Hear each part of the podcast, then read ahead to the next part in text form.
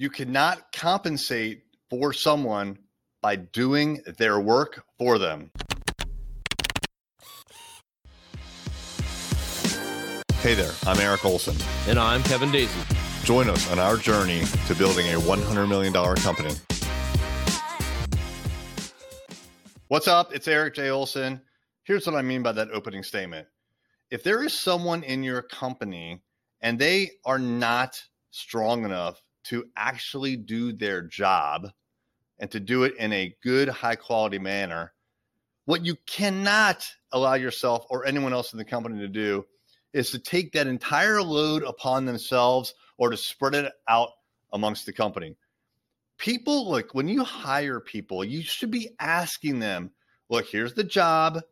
Can you do it? And if they say yes, now it's their responsibility to actually do it. If they say, no, I need some training, now it's your responsibility. You have a decision to make. Do you want to actually train them? Do you want to give them time? How much time? If they say, I can do it, it's on them, man.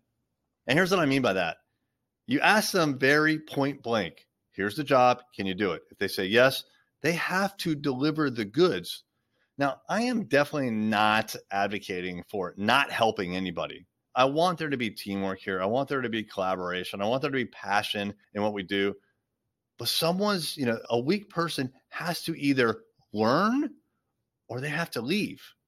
All right. So if you find yourself constantly taking their assignment, making it better because they just won't do the right thing, and you've told them a hundred times, and they still, if you find yourself actually doing their work, finishing their work for them, you got a problem, right?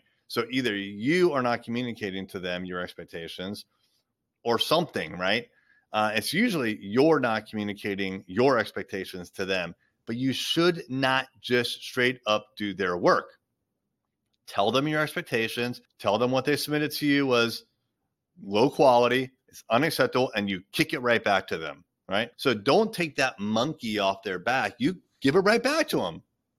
All right. Now, if you decide that you're going to continue to coddle them, frankly, and make sure they get it done by you doing the work, you will resent it.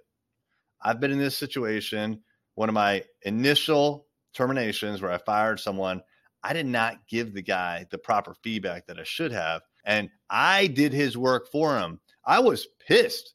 I was staying late at night. I was doing his work and he was going home at, you know, five o'clock really more like 4.30 4.45 cutting out a bit early while the boss stuck around and finished his work. And guess what? I was pissed but i also didn't have the confidence to say anything about it. And guess whose fault that was? That was my fault. My fault right? So what i should have done is thrown it right back to him and said no this is poor quality man. This is unacceptable. You have to do this again. Oh and by the way the, the deadline is like tomorrow. It's not moving just because you turn in shitty work. And if he misses the deadline or she misses the deadline take whatever action you need to. I'm not saying fire them on the spot, but certainly some sort of oral warning or written warning is, you know, is probably warranted, but that's up to you. Look, you have all the authority that you need to make sure this shit gets done in your company. And if you allow it to continuously not be done, and if you do it for them, you are just as much a, a part of the problem as they are, maybe even more. Don't allow someone who's weak in your company to be compensated by others doing their work for them, including you. You need to stop that immediately. Make sure the weak person can do their job, or else you're never going to get high quality work and you're never going to be able to scale. Don't let that happen to you. If you like this podcast and you know a lawyer who wants to grow their law firm practice, tell them to check out arraylaw.com. Array Digital exclusively serves managing partners who want to aggressively grow their law firm. ArrayLaw.com.